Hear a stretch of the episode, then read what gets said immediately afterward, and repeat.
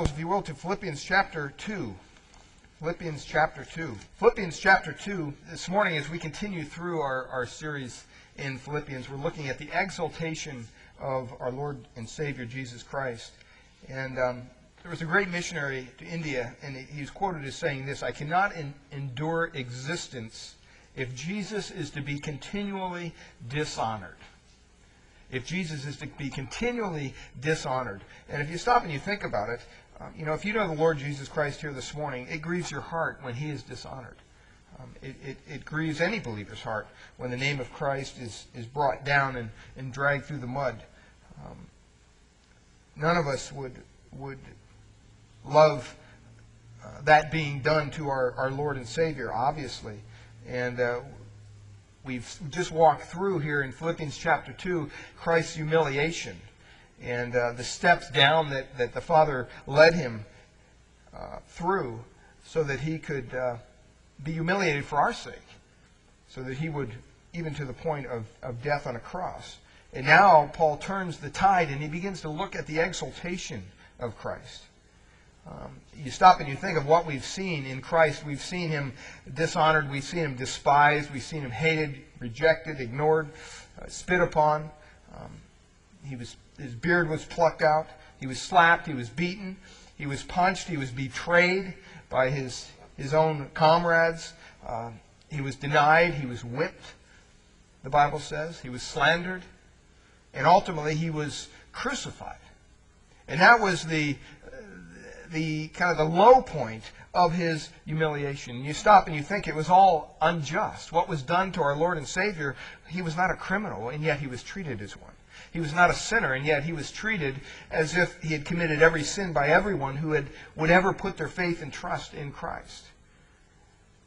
And we have to stop and we have to realize that Christ reached the lowest depths in humiliation. But we also have to realize that it was God's plan for that to happen. It was God's plan for his own Son to be humiliated to that extent. And we saw that in verses 6 through 8 of Philippians. It says, the one who existed in the form of God did not regard equality with God a thing to be grasped, but emptied himself, taking on the form of a bondservant, being made in the image, the likeness of man, being found in appearance as a man. He humbled himself by becoming obedient even to the point of death, even death on a cross. And we walked through that together. But as we look at our text this morning, beginning in verse 9, I just want to read through verse 11 for us this morning. Therefore God also has highly exalted him, who? Christ, and given him the name which is above every name, that at the name of Jesus every knee should bow, those who are in heaven, those who are on earth, and those who are under earth, and that every tongue should confess that Jesus Christ is Lord, to the glory of God the Father. That's the exaltation of Christ. We saw his humiliation in verses 6 through 8. Now we want to turn our attention to Paul's exaltation of Christ. And we began to look at that last week. I just want to share with you this morning that if you share the gospel of Christ, and it's all about his humiliation, you're missing it. That's an incomplete gospel. You have to also tell about the exaltation of Christ. And we know that this passage of Scripture was probably a hymn in the New Testament church that they used to sing together. And it's the fullness of the Christian message. It's not just the humiliation of Christ, but it's also the exaltation of Christ. And we have to remember that. It seems that most of us are pretty complacent and content, you might say, to dwell on Christ's humiliation. You know, we look at him suffering, we look at the passion of the Christ, all that involved. But we don't serve a humiliated Christ, beloved. We serve an exalted Christ. And that's important for us to understand. It grieves my heart every time I enter a Catholic church. I was born and raised in the Catholic church, and, well, not born in the church, but I mean, I was raised from a little baby up in the church. And, you know, one of the things that I always remember about the Catholic faith, you walk into the church, what do you see? You see a cross. And you know what? The cross is not empty, beloved. It has our Savior hanging on the cross. That religion is really a religion of suffering. Every time the priest during Mass, if you've ever been to a Catholic Mass, he brings the chalice and the bread and he lifts it up to heaven. And what he's doing is he's bringing Christ, this is what their teaching is, back out of heaven to be sacrificed once again for the sins of the people. That's what the Mass is all about in the Catholic Church. A lot of people don't realize that. That's not biblical. That's not what our Bible says. Our Bible said our Savior was crucified and sacrificed once for all. That's why on the cross he was able to say, it is finished. I don't have to keep on sacrificing for the sins of my people. It's done. But we tend to see Christ on the cross rather than the glory which God has bestowed upon him. And I think that this morning this passage is going to help us understand a little bit more about the exaltation, a little bit more about the glory of Christ. And we looked last week at four steps just in review of the exaltation of Christ. We looked at step one, and you remember what that was, that God raised him from the dead. God raised him from the dead. And I think that it's so important that we understand that. Part of the exaltation of Christ, Acts 13:33, the Apostle Paul preaches on the subject, and he says God raised him up. Over and over again in the New Testament, we see in Acts 13:34, and as for the fact that he raised him up from the dead, no more to return to decay. And we have to stop and we have to realize that our Savior is not still hanging on the cross. He's an exalted Savior. So the first step in his exaltation was his resurrection. Then we looked in Acts chapter 1, verse 9, and it says basically that Jesus was speaking with the disciples there and completed what he was saying. And then the Bible says that he was lifted up right there in front of them. I mean, can you imagine if all of a sudden I just started to float up and went right through the ceiling and into the sky? That's what happened with Christ. That's his ascension.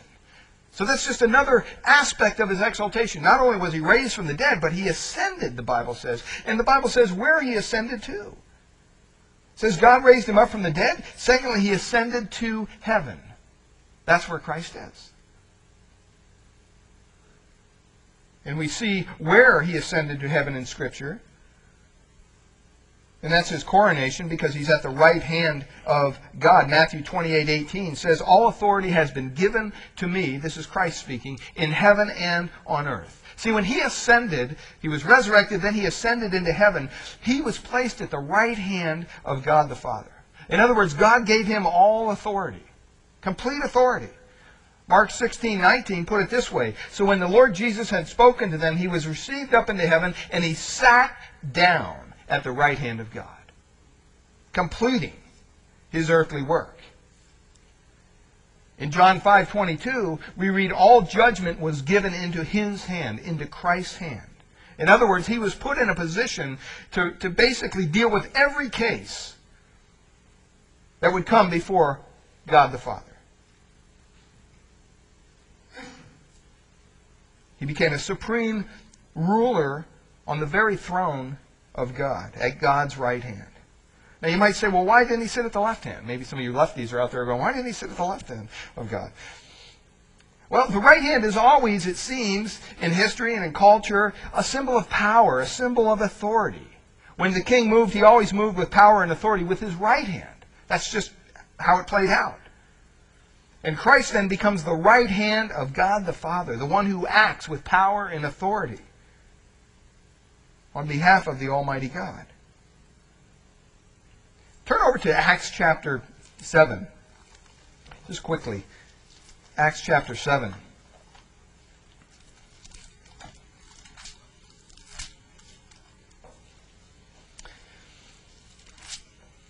And you look back at verse 54. This is where Stephen was being murdered, basically, with stones. They were stoning him.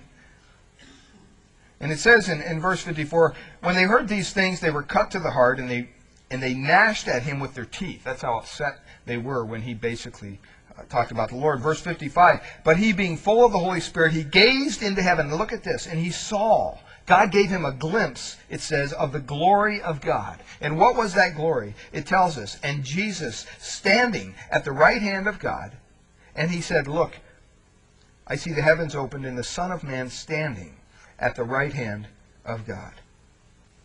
Now the crowd, obviously, was arrayed. Look at what they said in verse 57. They cried out with a loud voice. They stopped their ears. They didn't want to hear about it. And they ran at him in one accord. And they cast him out of the city, and they stoned him. And the witnesses laid down their clothes at the feet of a young man named Saul before his conversion. And they stoned Stephen as he was calling on God and saying, Lord Jesus, receive my spirit. And he knelt down and he cried out with a loud voice, Lord, do not charge them with this sin. And when he had done this, he fell asleep, or he died, the Bible says.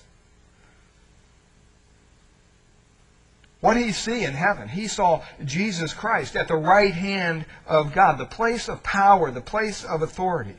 Well, you say, well, how much power, how much authority does the Lord Jesus have? Well, Ephesians chapter 1, when we went through that, we saw that. Ephesians chapter 1, verse 20 says, he is seated at the right hand of God in heavenly places. And it goes on even beyond that. It says, far above all rule, all authority, all power, all dominion, and every name that is named. Not only in this age, beloved, but it says in the one to come. What's Paul saying there in Ephesians? He's saying he is above everything. He's above every rule. He's above every authority. He's above every power. He's above every dominion. He's above every name in every age possible.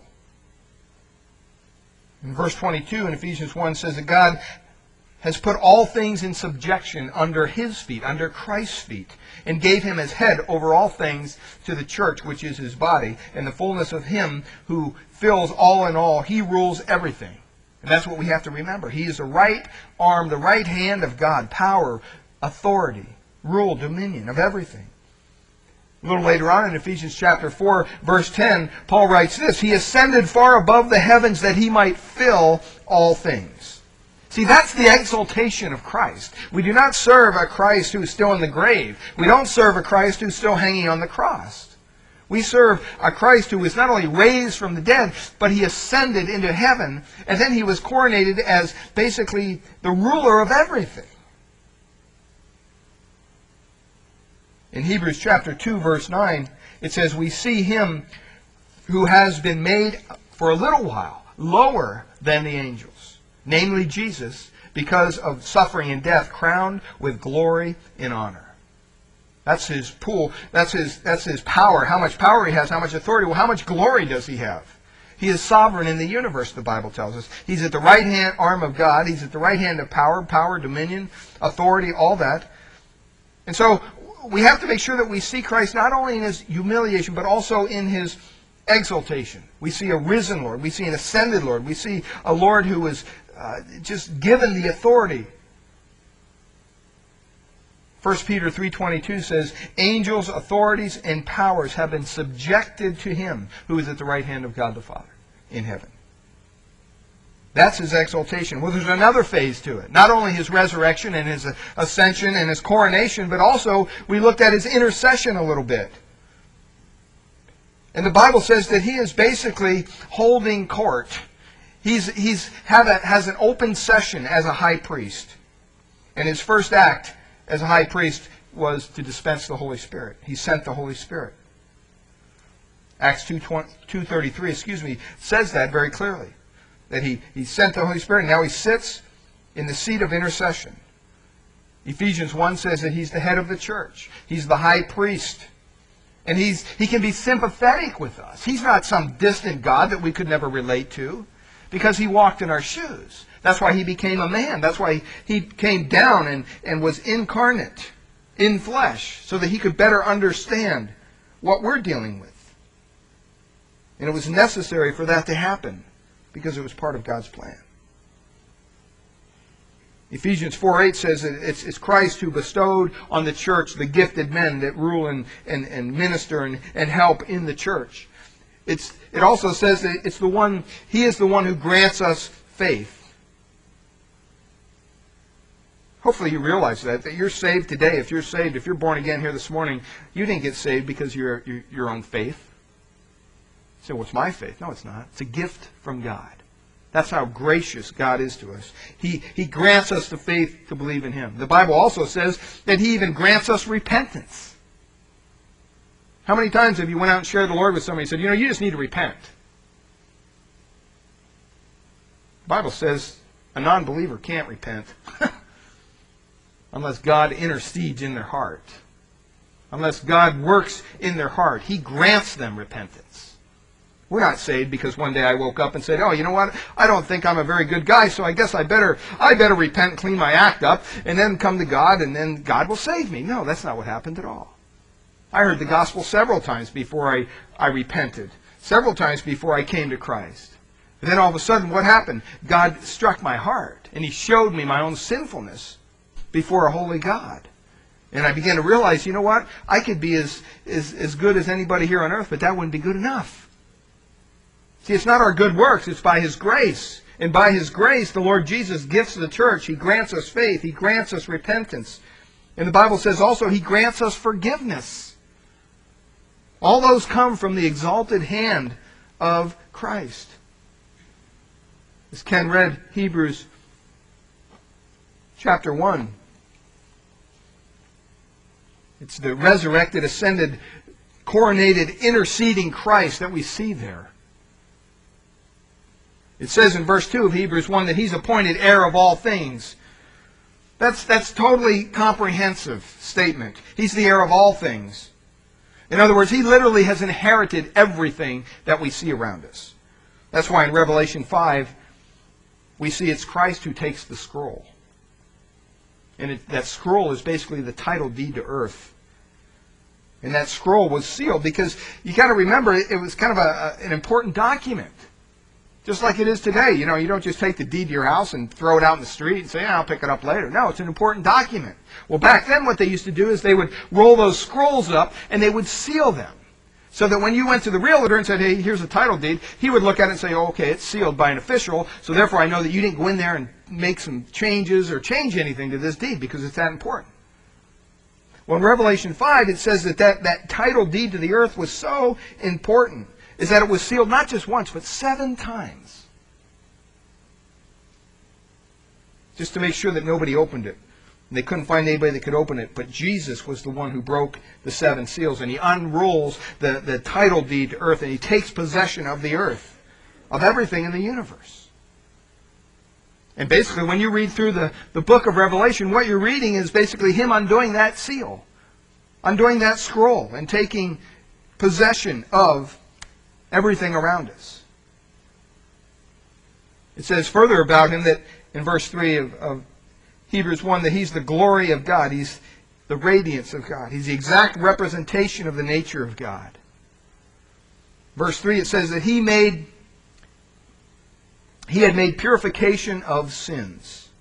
And that's what He accomplished with our redemption on the cross. And He sat down at the right hand of majesty on high, having completed His work on the cross. God raised Him up from the dead. He lifted Him up into heaven, and He sits at the right hand of God even now.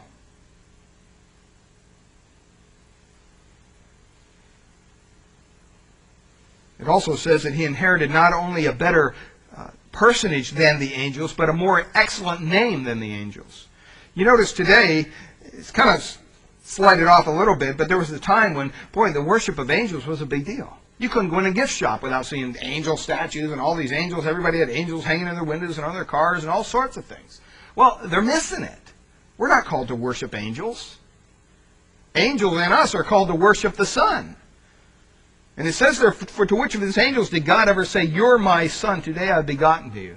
The answer is none of them. To which of the angels did God ever say, I'll be a father to him, and he'll be a son to me? The answer is none of them.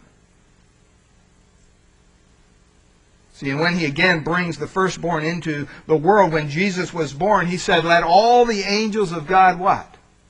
Worship Him. He's higher than the angels, beloved. None of them is a son of God in the sense that Christ is. None of them is ever called to be worshipped. We're never called to worship angels. We're called to worship the Son of God. Just like they are called not to worship each other, they're called to worship the Son of God as well. In verse 8 of Hebrews, it says, "Your throne, O God, is forever and ever, and the righteous scepter is the scepter of his kingdom. Thou hast loved righteousness and hated lawlessness. Therefore, God, thy God, has anointed thee with the oil of gladness above thy companions." See, Jesus Christ is God. He's eternal God. He is called God forever and ever. And he's a righteous God. And the Bible says that he's anointed above his companions. Well, who are his companions? The angels. He's anointed above them. We need to make sure that we understand that and that we keep that in perspective. He's Creator God. It says, "And the heavens are the work of thy hands." John said, "Without him was not anything made that was made." Paul says it in Romans 11:36, "For of him and through him and to him are all things." See, Christ is the one who made the heavens and the earth around us. "They all will become old as a garment and as a mantle," the word says, "and thou wilt roll them up as a garment, and they will also be changed. But thou art the same, and thy years will never come to an end." He is the Creator God, the Sustainer God. We need to remember that. Now last week, we looked at the central truth of Christianity, and that is basically that Jesus is Lord. Jesus is Lord. And we have to know that if we don't know anything else, we have to understand that. There's no way that you can have a complete understanding of the Word of God and a complete understanding of your own salvation if you don't understand who Jesus is, that He is the Lord of Lords and King of Kings. The Bible says that He's exalted so that we have assurance that our redemption is complete. That's why Christ is exalted. He's exalted so that we can have assurance that there's a hope in heaven waiting for us. If Christ wasn't exalted, then this is all for naught, because He's the anchor that holds us. Because Christ is exalted, we have the assurance that there's ongoing forgiveness, because that's where He's at now, making intercession for us, the Bible says. See, and so it's an incomplete gospel if you don't have the humiliation and you only have the exaltation, because Christ had to become a man. But it's also an incomplete gospel if all you have is the humiliation and not the exaltation. You have to have both. That's the Christian message. The popular message today is basically that we have placed so much emphasis, I believe, on the grace of God. And rightfully so. I mean, the grace of God is a wonderful thing. We'd all be lost without it. But I think that it's gotten out of balance somehow. We have made salvation such an act of grace that we even talk about it, well, how do we share Christ? Well, you need to receive a gift of salvation. Now, it is a gift, and you do have to receive it. But there's more to that. Just the message that Jesus died for you and you have to receive a gift, there's so much more to the salvation message than that. See, it's so much more than some humiliated Jesus who died for you and offers you a gift. We have to stop and we have to remember that we serve an exalted Christ. It's not a humiliated Jesus that offers us a gift. It's an exalted Christ. It's a Christ who was coronated Lord of everything. And the Bible says that we have to bow our knee in submission to Him, or we're not saved. It's that simple. You can go to church all you want. You can pray all you want. You can even read the Bible all you want. But until you come to a point where you acknowledge that, it's not about you. It's about the Lord Jesus Christ in your life. And it's about bowing your knee before a holy God, before the presence of our Lord and Savior. Then you've missed it. You've really missed it. I think there's a lot of problems when you just preach half of that message. It gives us bad results, tragic results. I think people who believe that Jesus is just some humble guy that suffered and is there to give him a free gift, they don't have any sense or any allegiance to who He really is as Lord. They don't understand it. So let's look at verse 9 today. That was all introduction, by the way. So. Verse 9. I'll try to get through this. I don't know if we were or not. Last week we looked at the two statements in verse 9. Therefore God has highly exalted him and bestowed on him the name.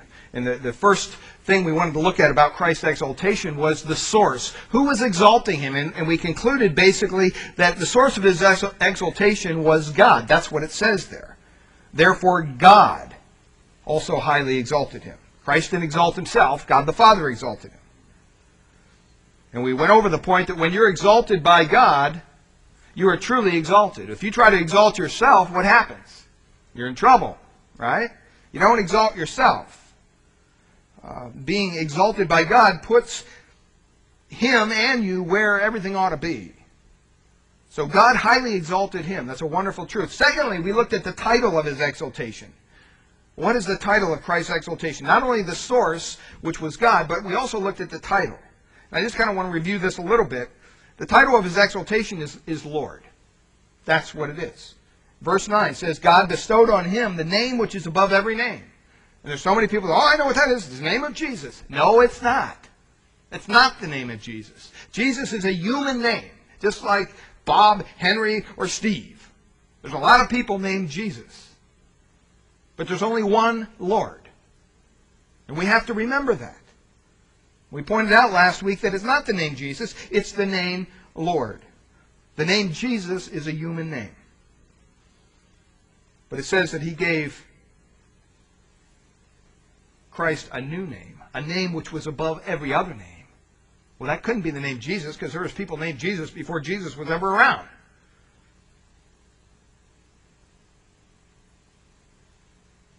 The name Jesus was a name of humiliation. The name Jesus was the name that he was given at his birth, at his incarnation. That's not the name of his exaltation.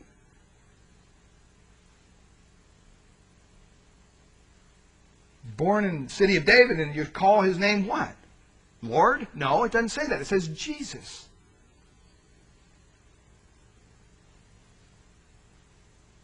It's the name of the Savior, the sacrifice. Well, what is the name that he's talking about here that's above every name? Verse 11 tells us, and that every tongue should confess that Jesus Christ is what? Is Lord. That's the name above every other name. That's the name of sovereignty. That's the name of majesty. That's the name of a monarchy. Now you stop and you think, Christ has many names. Our Lord has many names.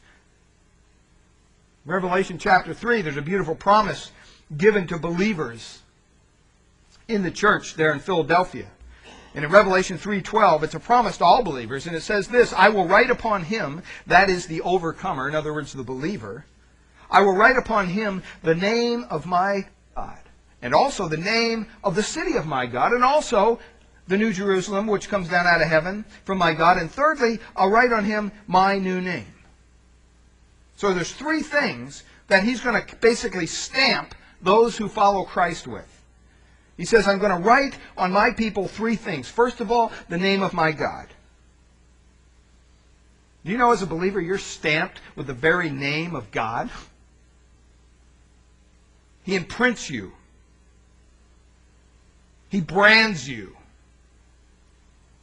Secondly, it says you're stamped with heaven. The name of the city of my God, the New Jerusalem. That's a reference to heaven. And thirdly, he says you're stamped with Christ's new name, which is what? Lord. You belong to him. Do you ever think about this? I thought about this the other day. You know, sometimes when you drive down I-5 and you go up over the Grapevine, and they have that ranch there. I forget what the name of it is. And they got all those cows everywhere. Okay?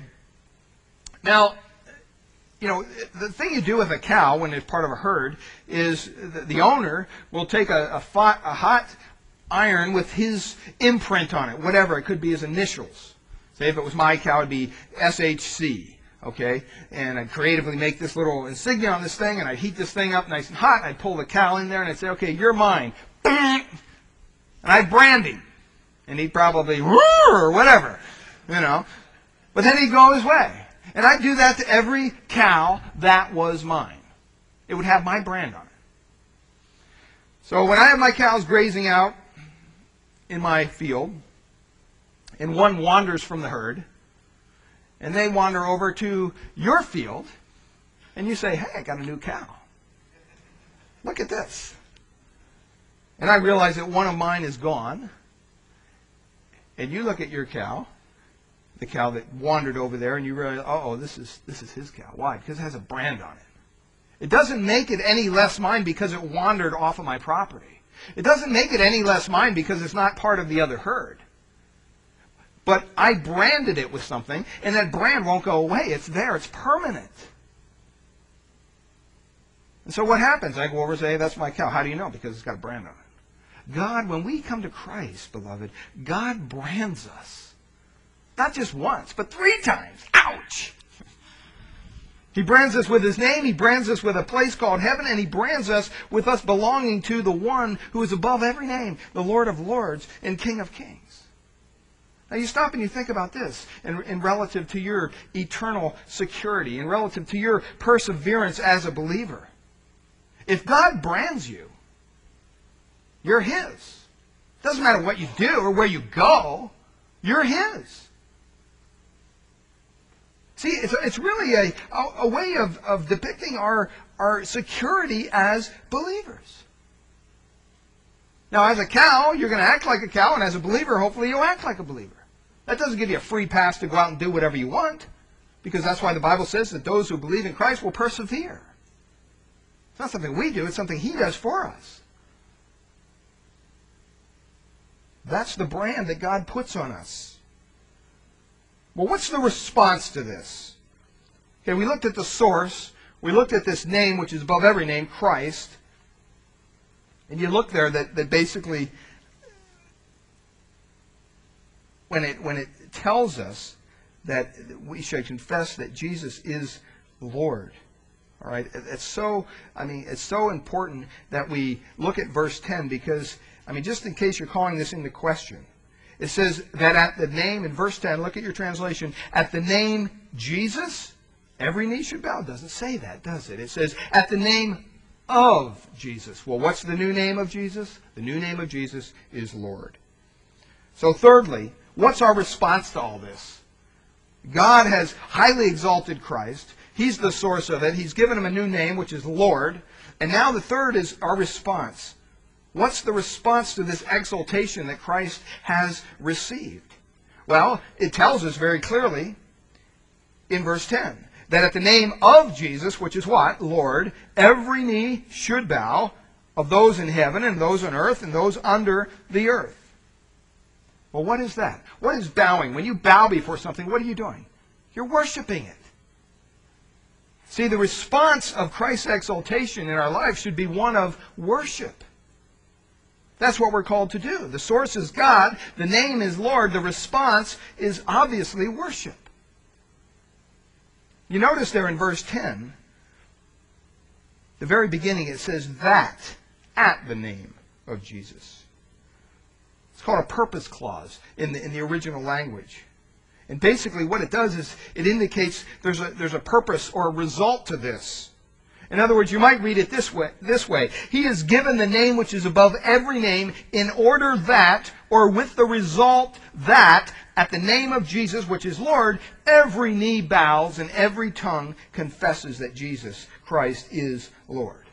See, the purpose of him being given that name was to put him in authority and to cause everything else around to bow to that authority. That's the purpose of it.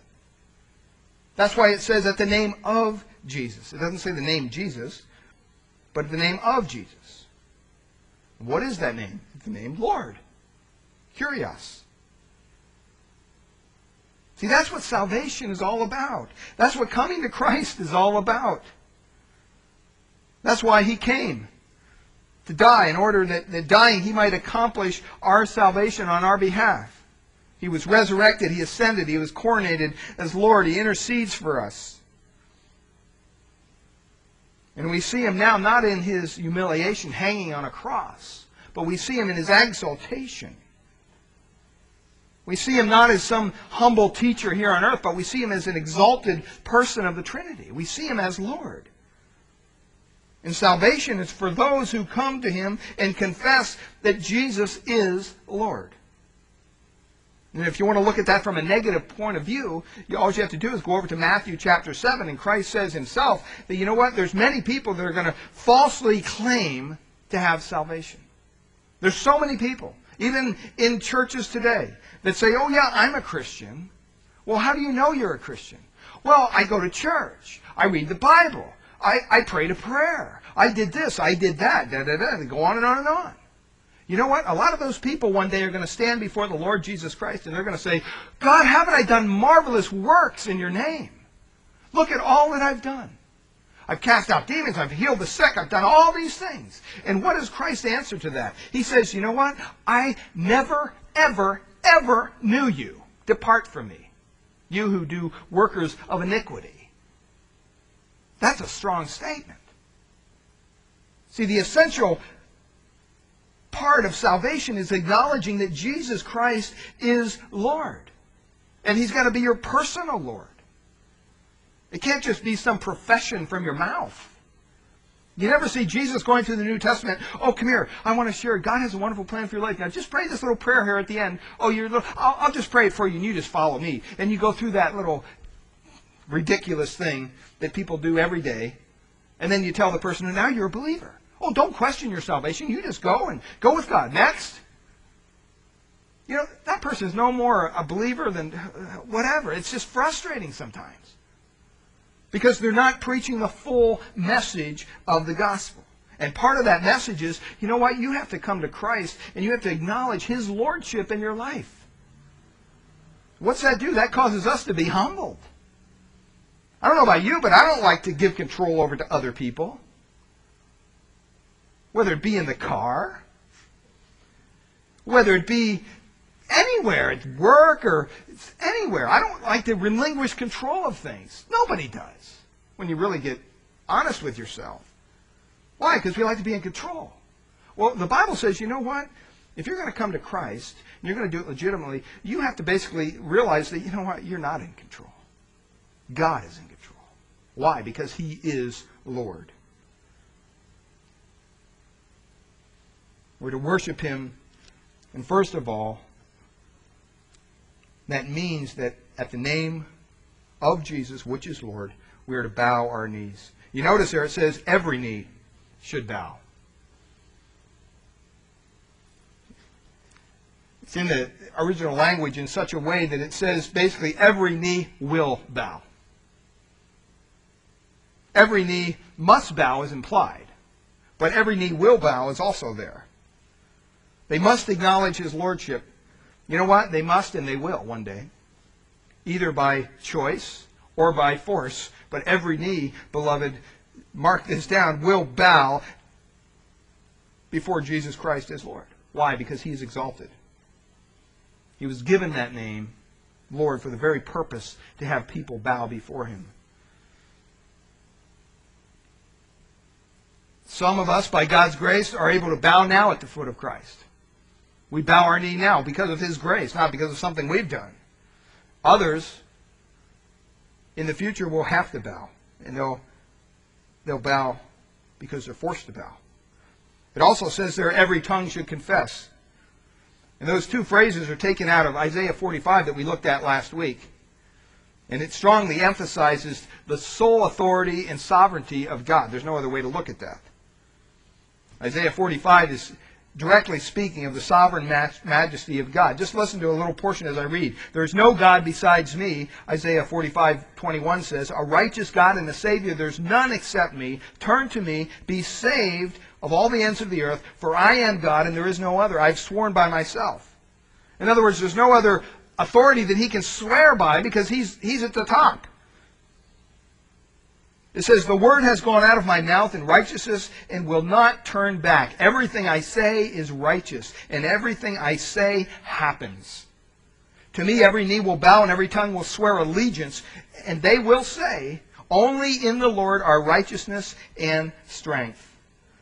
Isaiah 46:5 picks it up and it says, to whom will you liken me, God says, and make me equal and compare me, that we should be alike. And then he gives this example. Those who lavish gold from the purse and weigh silver on a scale, hire a goldsmith and make it into a god. You know what he's really referring to. And he goes on and he says, the golden calf, are you going to make me to an idol? Liken me to an idol? They lift it up on their shoulder and they carry it around and they set it in its place and it stands there. And Isaiah says it doesn't move from its place. No man can cry to it because it can't answer. It can't deliver him from his distress. Are you going to liken me to that? God asks. Remember this and be assured, he goes on. Recall to your mind, you transgressors. Remember the former things long past. I am God and there is no other, he says. I am God and there is no one like me, declaring the end from the beginning, the ancient times from which have been done, saying my purpose will be established and I will accomplish all my good pleasure. That name, Jesus Christ, Lord, bears his exaltation. You don't just receive Jesus. That's not what salvation is about. You receive the Lord Jesus, or you don't receive him at all. You don't just take a gift from some humiliated Savior. You bow your knee to an exalted, majestic, sovereign God. That's what salvation is all about. And in verse 10, it tells us this is what's going to happen. At the name of Jesus, every knee should bow. And then it gives us three categories. Now, if you have the King James, the old King James this morning, it's unfortunate they put things in there. I don't know why they did that. It's not even in the original language, because things don't worship God. People do. But it says, and that every tongue should confess, or those in heaven, first of all, the first category, who are those in heaven? Well, there's two groups, if you stop and you think about it. Who's in heavens right now? Well, those who died and were in Christ, the redeemed believers, and also there's elect angels in heaven. So there's two groups of people in heaven right now. Their spirits are there, the redeemed believers. Their bodies are still in the grave, and they'll be resurrected at the resurrection. But their spirits are in heaven with the Lord. And so those who are in heaven are already acknowledging Jesus Christ as Lord. They're bowing their knee and they're worshiping him in his exalted state. They're confessing his lordship. And like I said, first of all, it's the holy angels, the elect angels, the ones who didn't fall, the seraphim, the cherubim, and all that. And it's also the saints, those who have gone before us, who have died in Christ, those who were Christians when they died, well, they're in heaven. In Hebrews 12:23 it says, the general assembly and church of the firstborn who are enrolled in heaven, the spirits of righteous men made perfect. One day, when we go to be with Christ, we will be made perfect. I don't know about you, but I'm looking forward to that day. And I know some of you are too. Your body creaks and groans and pains and gives you all sorts of things. One day, if you know Christ, you will be in his presence and in a glorified state that will just be incredible. We can't even imagine it. Well, they're already doing it because they're already in heaven, those who have died before us. Turn over to Revelation 4. I just want to give you this little picture of what it's going to be like. I mean, and this doesn't, I mean, it does it justice, but it really doesn't. I mean, it's just a little picture here. Revelation chapter 4.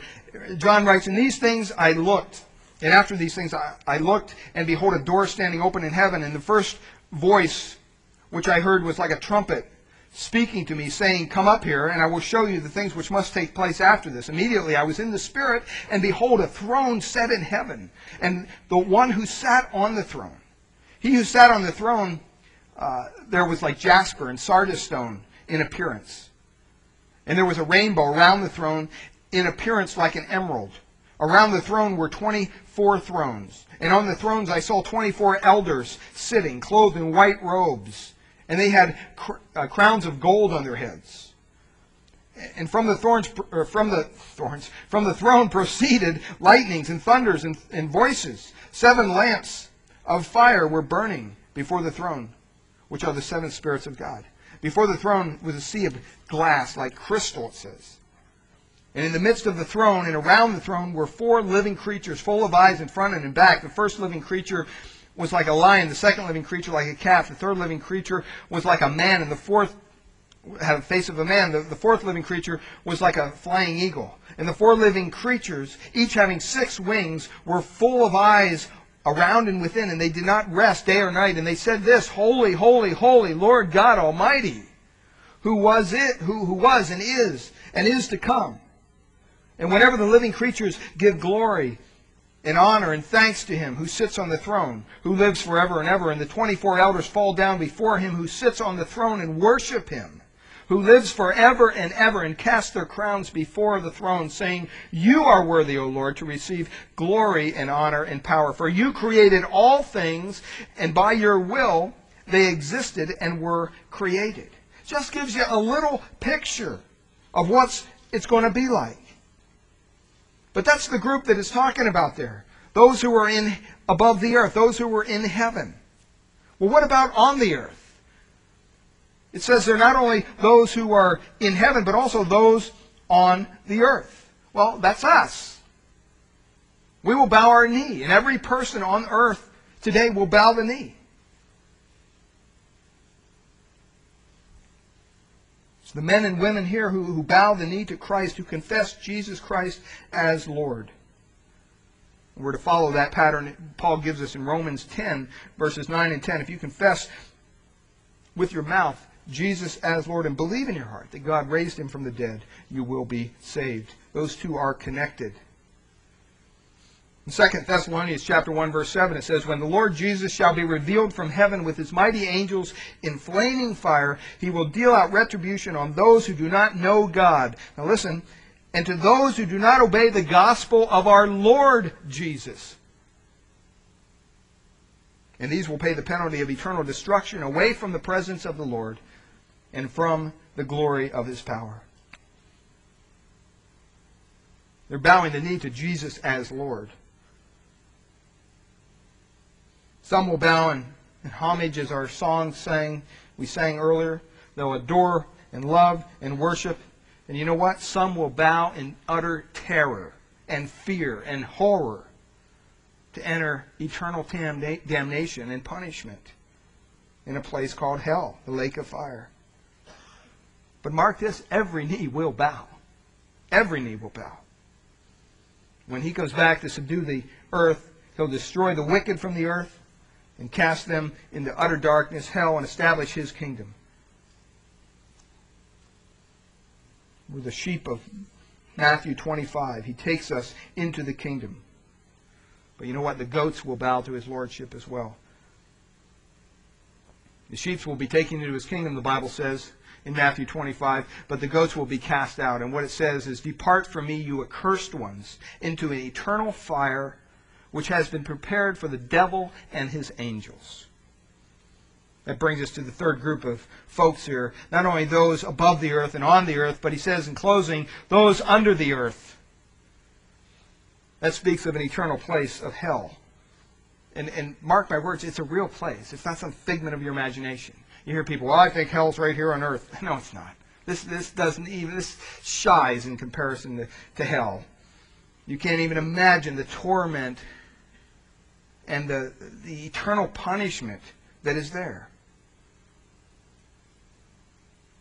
See, Jesus Christ is now receiving worship from the elect and the holy angels, in the spirits that were made perfect, the redeemed saints. But someday, he'll come to earth and he'll demand, by compulsion, the worship of the unbelieving world. And it'll be too late for them at that point. At that point, there's no way you can say, oh, wait, yeah, you are, Lord. By the way, I think I'll come to you now. It's too late. Matthew 25:41 says that he will cast them out, those who don't bow the knee. Serious stuff. It says he's Lord, every tongue will confess. That word confess means to acknowledge, to agree, to affirm. Everyone will agree that he is the Lord.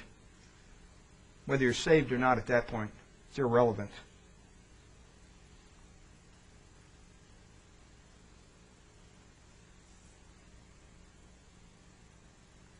every tongue. Doesn't mean every physical tongue there. It's talking about languages. Every human language, all languages will confess that He is the Lord. Next week we'll look at the final step in His exaltation. Why does this all happen? It gives it there at the end. To the glory of God the Father. That's why. That's why Christ is exalted. It's for God's glory. The glory of God the Father. Let's bow our hearts in a word of prayer and prepare our hearts for our communion time together.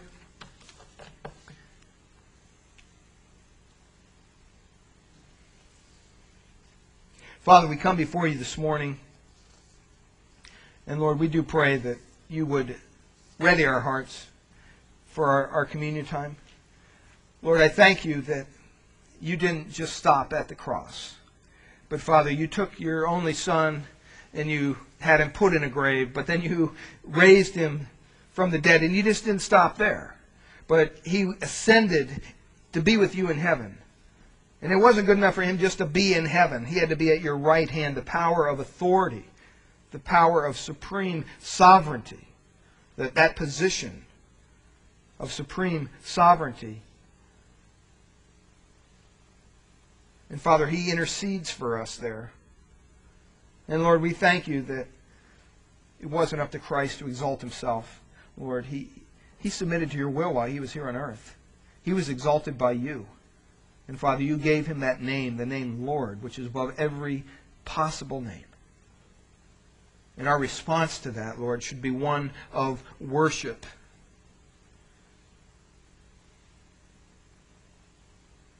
We thank You for Your Spirit that dwells in us as believers actively, that we would desire to pray to You, that we would desire to read Your Word, that we would desire to fellowship with those in the fellowship.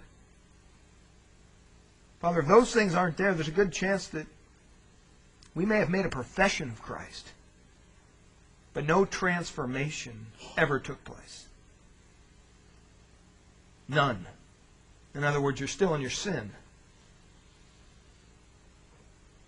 You need to cry out to God this morning. You need to ask Him to extend His grace to you. Why? Because of your own sinfulness.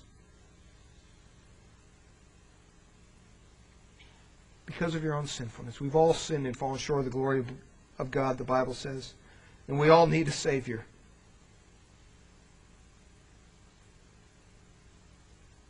And Lord, I pray for each one here this morning that we would cry out to You, that we would humble ourselves before You. And Father, that You would do that work in our hearts that only You can do through Your Spirit. Father, for those of us who know You and count You as our Lord and Savior, Lord, I pray that we would be humble before You, be humble before each other, that we would look out for the interests of others more than our own, as You call us to do. Father, as we come before this communion table this morning, Lord, I ask that You would just cause us to be thankful for all that Christ did on our behalf.